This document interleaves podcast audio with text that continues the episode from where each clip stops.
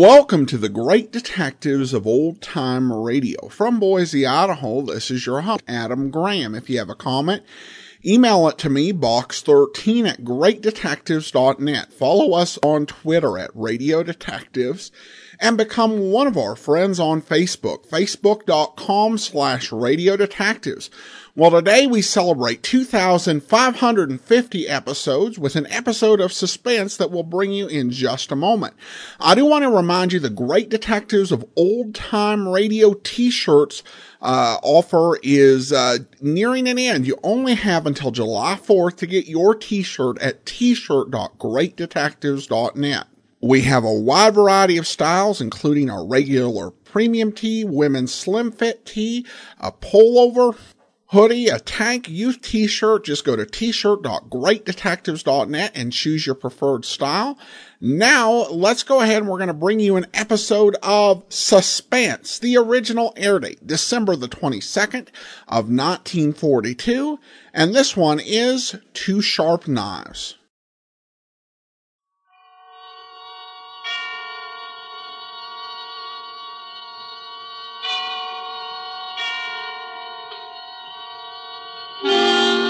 Suspense.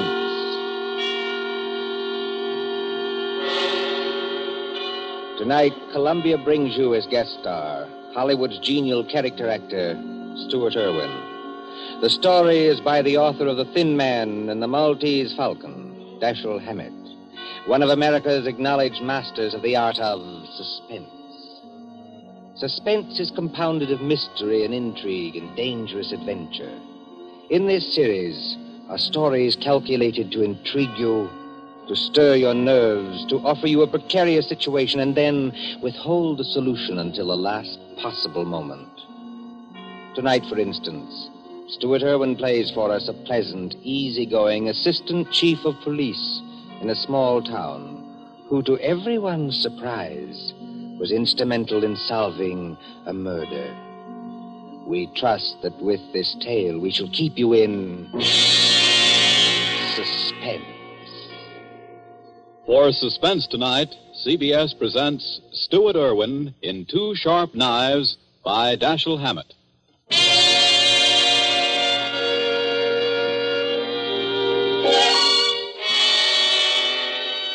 Shortly after 2 a.m., a poker game had just broken up at Ben Camsley's, the doctor coroner of Deerwood City. Scott Anderson, Deerwood's chief of police, and Wally Shane, his assistant, were standing out. Where are we heading for, Scott? Let's walk across the street, Wally. Railroad station. Gee, aren't you afraid of the excitement, Chief? Don't you think that watching the 211 come in is apt to be too much for your blood pressure? Well, if it is, Wally, you can always carry on. You've been a pretty good imitation of an assistant to me for some time now. Yeah? Yeah. If anything happens to me, you'd be the chief. Don't worry. It Won't be any harder for you to fool the public as chief. Hi, Elmer. Uh, howdy, Scott. Uh, hi, hello, Wally. Kind of late for you boys to be around, ain't it? No, I don't know. We sort of figured we'd put the town to bed tonight. How's the 211? On time? Right on the nose. She ought to be blowing for the bend in just about three seconds now. Yep. What'd I tell you? It's her now. Expecting anyone on her, Scott? No, Elmer, I'm not expecting anyone. Wally and I just thought we'd come over and watch you come in, that's all. You know, Elmer, you never can tell who might get off, though. Dick Turpin, Henry Morgan, Jesse James, Jake, Jack the Ripper, or six officers of Murder Incorporated, or even your Aunt Gussie. I guess you're right, Wally. Well, here she be. Pardon me, gents, but I gotta be rolling the wagon out to the baggage car.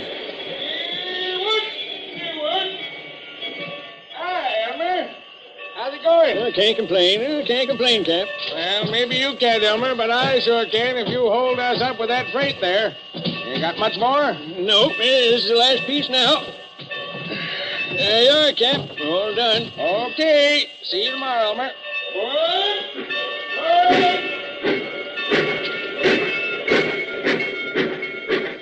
Hey, Scott, do you see what I see? I mean, do I see the man who just got off that train? The answer's yes. Well, he's a ringer for the guy we got a picture of. That is the guy. Well, then, what do we do now? We take him, Wally. My car's at the corner of the alley. But, We'll Scott. tail him up the street. Okay, Scott. There he goes now, over toward the taxi stand. Come on. Let's follow him.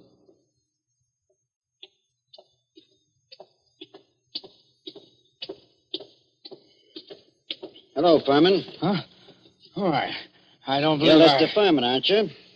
Yes, I am. Philadelphia? Yes. I'm Scott Anderson, chief of police. What? Chief of...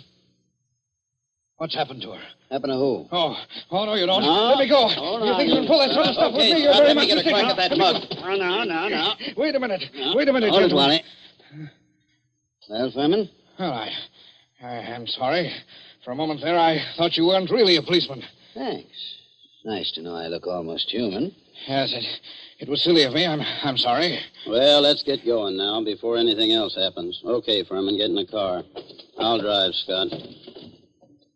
Anyhow.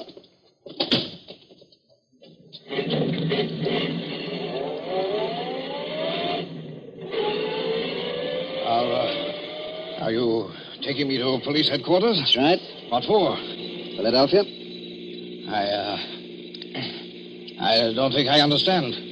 You understand that you're wanted in Philadelphia for murder, don't you? Murder? Why, that's ridiculous. That's. Who told you that? Well, it's a cinch he didn't make it up. But wait, there, there must be Take it easy now. Just wait till we get down to headquarters. And I'll show you what I mean.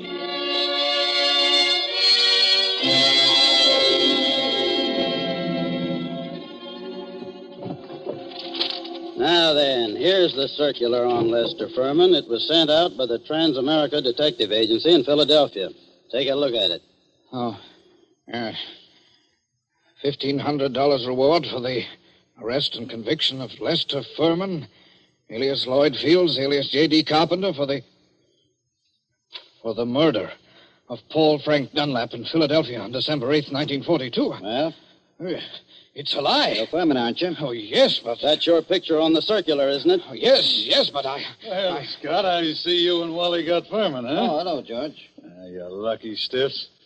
Now you two split a grand and a half reward. I never seen nothing like it. You know, if it ain't vacations in New York at the city's expense, it's reward, though. Judge, someday, if you don't remember you're the jailer around here, not the DA, Hmm? you're going to be wearing your teeth on the outside of your lips, and I'll be the guys who arrange them that way. Savvy? Uh, just 'cause you caught a guy who's hot in Philadelphia. It's a lie. It's a frame up. You can't prove anything. There's nothing to prove. I never killed anybody. I won't be framed. Take it I won't easy, be framed. Furman. Take it easy. You're wasting your breath on us. Save it for the Philadelphia police.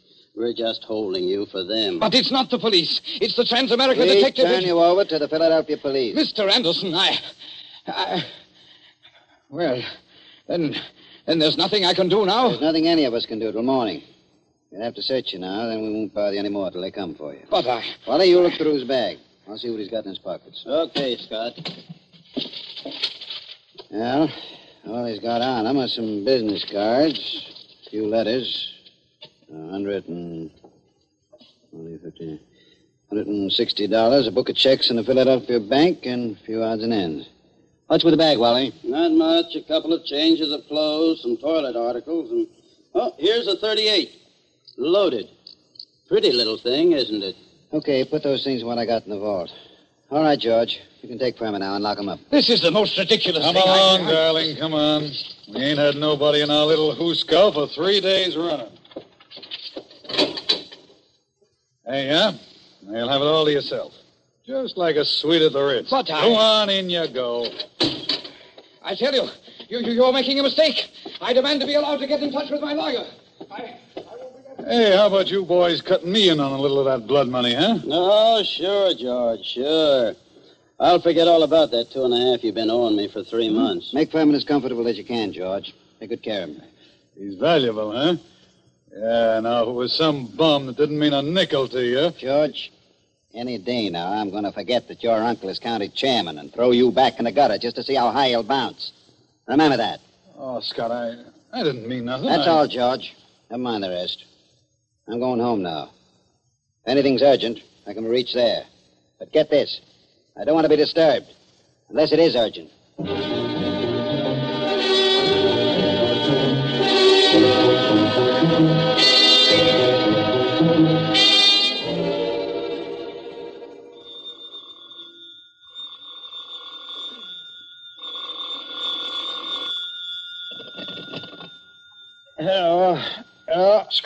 This is Wally.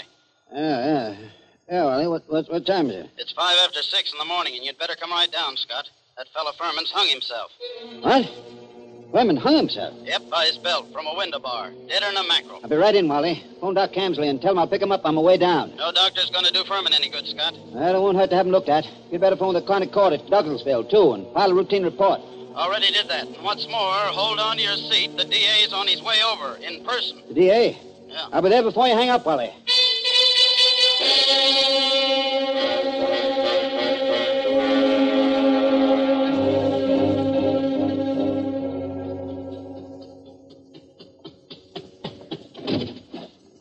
Come on in, Chief. Ted Carroll, the DA's here, and he's plenty hot under the collar. What's he burning about? Oh, he's just mad. Running up quite a phone bill on us, too. Been calling Philadelphia every couple of minutes since he got here. What kept you so long? Ah, I couldn't get the car started. Well, let's go in and see the old buzzard. Oh, Ted. Listen, Scott, what is all this? Well, what? There's some funny business going on here. What's funny about it? Man hangs himself. Just another case of suicide. Sure, it was suicide. But I just telephoned Transamerica. Dug a guy out of bed there. And he said they'd never sent out circulars on Furman. Didn't know about any murder he was wanted for. All they could tell me about him was he used to be a client of theirs. I don't know what to say, Ted. I don't either. Oh, a fine chief of police you are. What on earth kept you so long? Store. Came as quick as I could. Ain't you so crabby, Ted? Nothing. I guess it's just the district attorney and. Ah, now, come, come, gentlemen. Nobody'd know you two are staunch admirers of each other. okay, Wally. Tell me, what do you make of it? Well, there's plenty wrong, Scott. First, that Transamerica thing. They never sent out circulars about Furman. And now, get this. I talked to the Philly police just before you came in. There wasn't even any Paul Frank Dunlap murdered. There wasn't? No. What did you get out of Furman before you let him hang himself? But he was innocent. Didn't you grill him? Didn't you find out what he was doing in town? Wally, didn't you? What for? He admitted he was Furman. The description fitted him. The photograph was him. The Transamerica Detective Agency is supposed to be on the level, ain't it? Philadelphia wanted Furman. We didn't. But Scott- sure, Ted. If I'd have known he was going to hang himself. Yeah, but then if your aunt wore pants, she'd be your uncle. You said Furman had been a client of Transamerica. They tell you what the job they did for him was? His wife left him a couple of years ago, and he had them hunting for her for five or six months. But they never found her. They're sending a man up here tonight to look things over. Yeah, huh? Yes. Mm-hmm. Well, I'm going out and grab a quick bite. But I might as well tell you, Scott, there's going to be trouble over this. I know that, Ted. There usually is when somebody dies in a jail cell.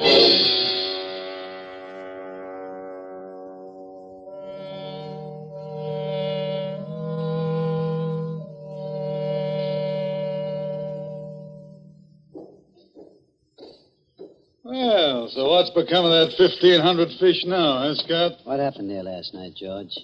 Nothing. Furman hung himself. Did you find him? Uh-huh. Wally took a look in here to see how things was before he went off duty, and he found him. You're asleep, I suppose. Well, uh, I was catching a nap, I guess, but everybody does that sometimes, Scott. Even Wally sometimes when he comes in off his beat between rounds. Yeah, but I always wake up when the phone rings or anything. Oh, sure. Well, suppose I had been awake. Can't hear a guy hanging himself, can you? Did Doc Camsley say how long Furman had been dead? He done it about five o'clock, he said he guessed. Oh, you want to look at the remains, Scott? They're over at Fritz's undertaking Paula. Not now. Hey, and speaking of firemen, what are you going to tell the guys from Transamerica when they show up here tonight?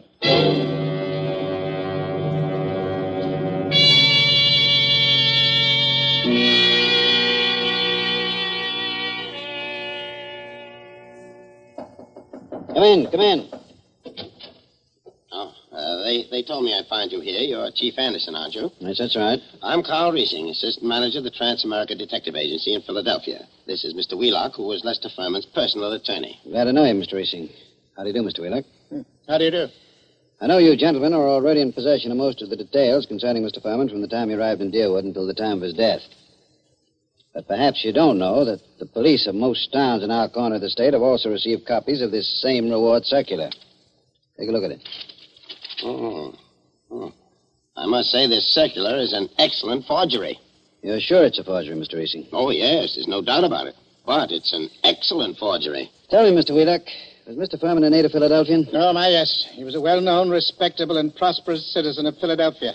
Married, I believe? In 1934, he married a 22 year old girl named Ethel Bryan, daughter of a Philadelphia family. And the Furmans had a child? Isn't that right, Mr. Wheelock? Yes, born in 1936, but the child lived only a few months. Mr. Furman's wife disappeared after the child's death. Uh, what year was it that she disappeared? Mr. Riesing should remember that. His agency worked on the matter. Oh, I remember it well. Uh, Mrs. Furman disappeared in 1937. We never heard anything of her again, although Furman spent a lot of money trying to locate her. What did she look like, Mr. Reesing? Uh, in just a moment. Uh, I have a picture of her right here in my briefcase. Ah, uh, here it is. Quite pretty, isn't she?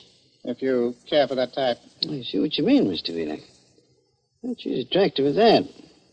Judging by this photo, I'd say that she was a small featured, pretty blonde, with a weak mouth and large, somewhat staring eyes. Oh, that's an accurate enough description, all right. If you don't mind, I'd like to have a copy made of that photograph, Mr. Reesing. Oh, you can keep that one if you like. It's one that we had made up at Transamerica. Uh, her description's on the back. Thanks. Did uh, ever divorce her? No, sir. He was a lot in love with her, and he seemed to think that the child's dying made her a little screwy so that she didn't know what she was doing. Uh, that's right, isn't it, Mr. Wheelock? That is my belief, Mr. Reesing. Uh, you said Furman had money, Mr. Wheelock. Uh, about how much did he have? And who gets it? I should say his estate will amount to perhaps a half a million dollars left in its entirety to his wife. Mm-hmm. That's quite a handy sum for anyone to have, I'd say. Mr. Wheelock, everything shows that somebody framed Furman into the Deerwood jail. And that frame up drove him to suicide. But there has to be something else. A lot else. Well, then, what are you going to do? I'm going across the street to the undertaking parlor and have a look at Furman. I'll see you later.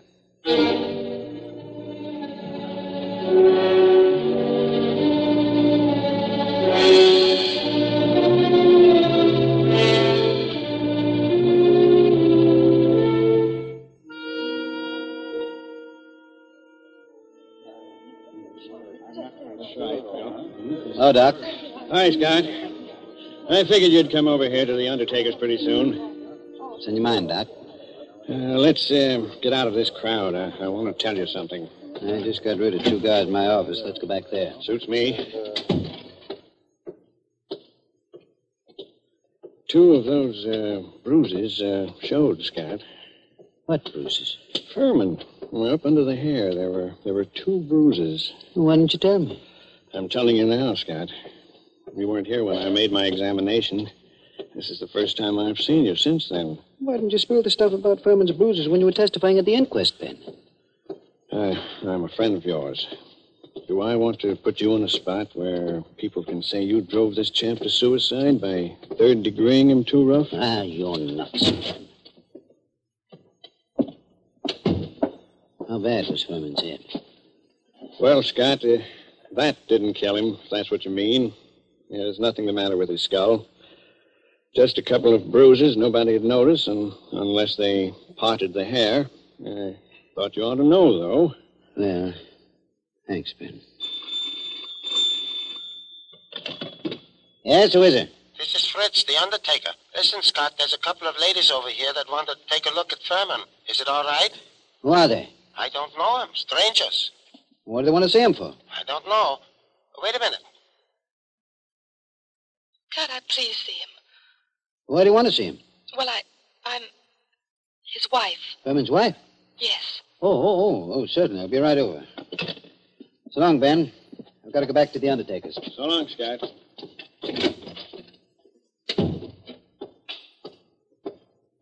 Hey, Scott. What do you want, Wally? I want to talk to you a minute. Over here where we won't be seen. Okay, what is it? A couple of dames came into Fritz's undertaking place just as I was leaving. One of them's Randall, a babe with a record as long as your arm. She's one of that mob you had me working on in New York last summer. She know you? Sure, but not by my right name. She thinks I'm a Detroit rum runner. I mean, did she recognize you just now? I don't think she saw me. Anyway, she didn't give me a tumble. You don't know the other one? No, she's a blonde, kind of pretty. Okay, Wally. Stick around a while, but stay out of sight. Maybe I'll be bringing these dolls back with me. Whatever you say, Chief.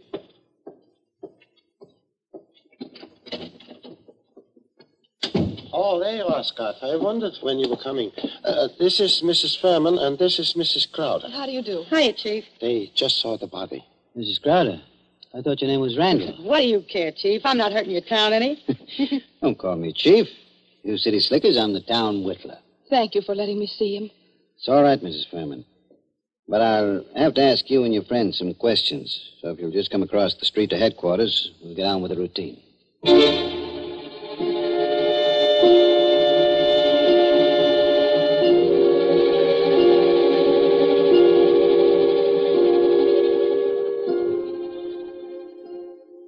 Before I ask any questions, I want to tell you something.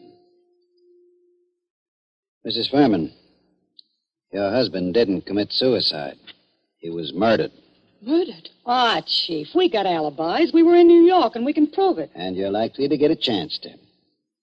What brought you down here anyway? Murdered? Well, who's got a better right to come down here? She was still his wife, wasn't she? She's got a right to look out for her own interests, hasn't she? Mm-hmm.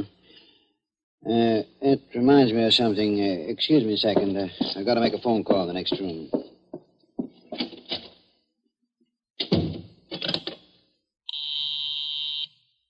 Officer Hamill speaking. This is Scott. Yes? Is Wally around? No, he's not here. He said you told him to keep out of sight. I'll find him for you, though. Right. Uh, tell Wally I want him to go to New York tonight. Send Mason home to get some sleep. He'll have to take over Wally's night trick. Oh,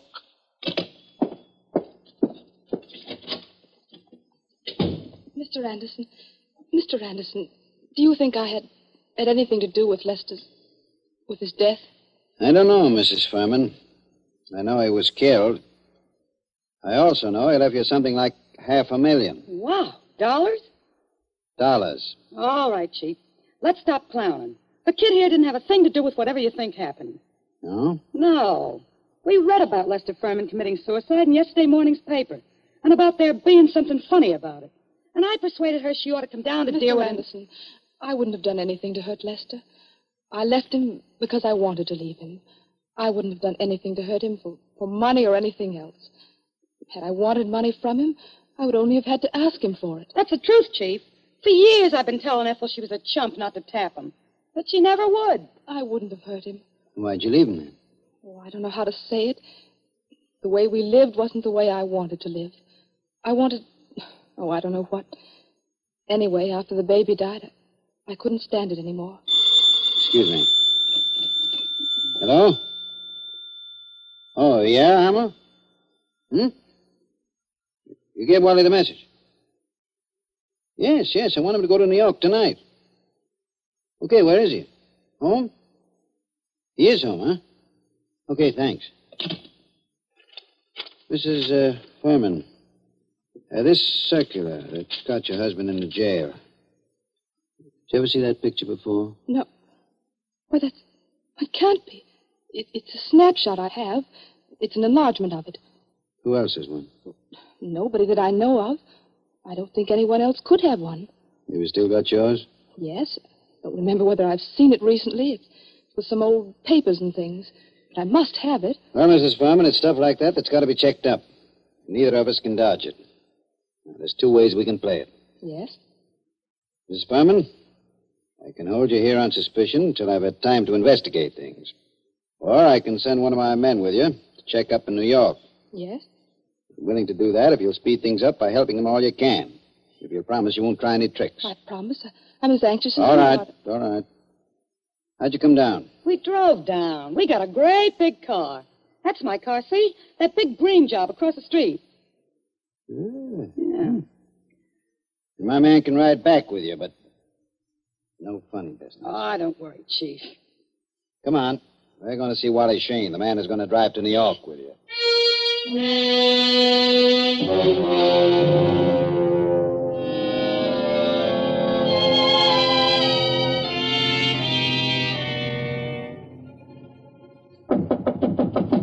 Wally? Who is it? Scott, Wally. Come in. Ladies first. Harry. Harry. Ethel. No, you don't. No, you don't. No use reaching with that gun, Wally. Already got you covered. I guess you win, Scott. Yeah, I guess you do. Come along back to headquarters with me like a good little boy. Wally, You're under arrest for murder.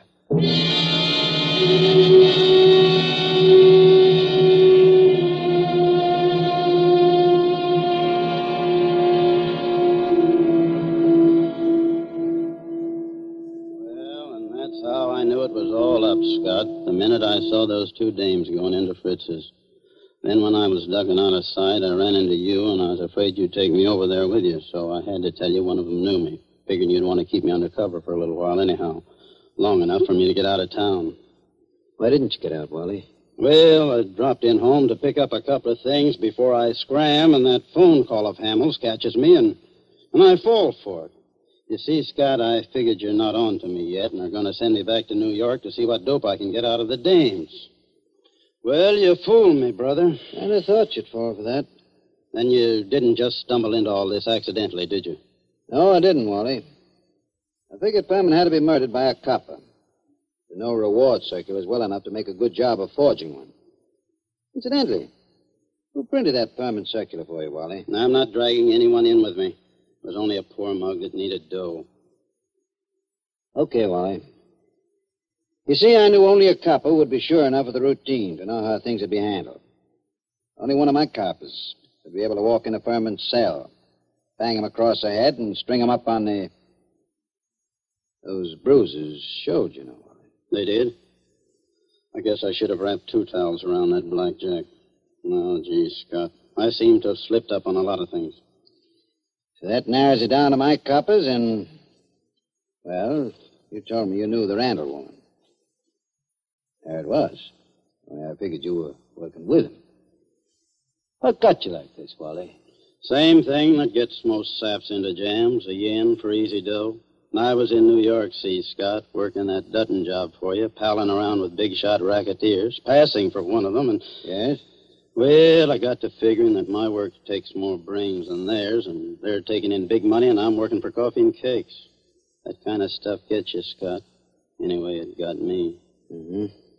Then I ran into this Ethel Furman, and she goes for me like a house afire. I liked her, too, see, so that's dandy. But one night she tells me about how much dough her husband's got and how he feels about her, and I get to thinking. Thinking what? I think she's nuts enough about me to marry me. So I got to thinking, suppose he died and left her his roll. Mm-hmm. I see. So I run down to Philly a couple of afternoons and look Furman up, and everything looks fine. I took my time working out the details, meanwhile writing to her through a fellow in Detroit. Go on. Finish one. Well, I decided to do it. I sent those circulars out to a lot of places, not wanting to point too much to this one. And then when I was ready, I phoned Furman, telling him to come to Deerwood Hotel that night. And sometime before the next night, he'd hear from his wife, Ethel. I knew he'd fall for any trap that was baited with her. Only I guess I'm not as sharp as I thought I was, Scott. Maybe are, Wally. Maybe are. That doesn't always help. Old man Camsley, Ben's father, used to have a saying To a sharp knife comes a tough steak. Well, sorry you did it, Wally. I always liked you. I know you did, Scott. I was counting on that.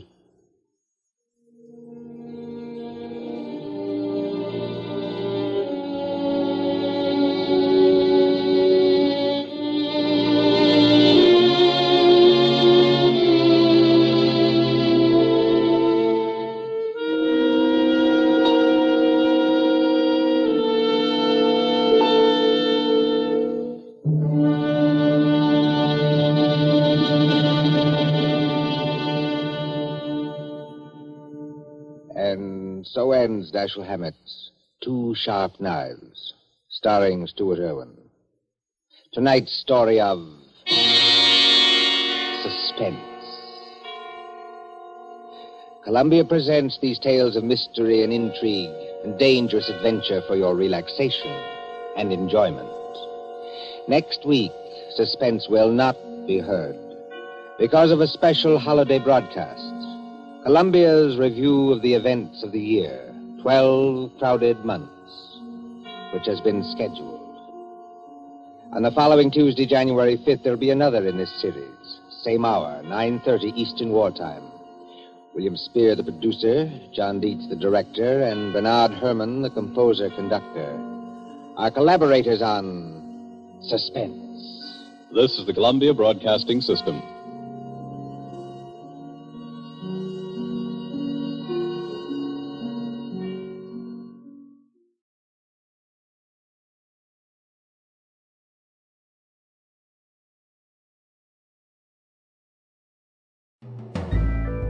This is Andrea J. Graham, author of the Web Surfer series. Oh, and a Madam's Wife.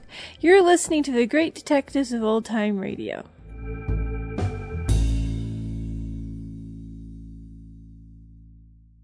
Welcome back. Even though it was by Hammett, this story is a lot more low key than The Maltese Falcon or The Thin Man. And I think that's important and a nice touch. It manages to capture the idea that uh, detectives don't all talk or think the same, just depending on their life experiences. And I think Hammett's uh, professional experience in the detective business helped him be able to capture that. So, an enjoyable uh, mystery with a pretty good payoff, and I hope you enjoyed that. All right, well, that's all for now. Join us back here tomorrow for Mr. Keen, Tracer of Lost Persons. Then on Tuesday, it'll be Manhunt, and a week from Tuesday, Nick Carter returns. In the meantime, send your comments to box13 at greatdetectives.net. Follow us on Twitter at Radio Detectives and become one of our friends on Facebook. Facebook.com slash Radio Detectives. From Boise, Idaho, this is your host, Adam Graham, signing off.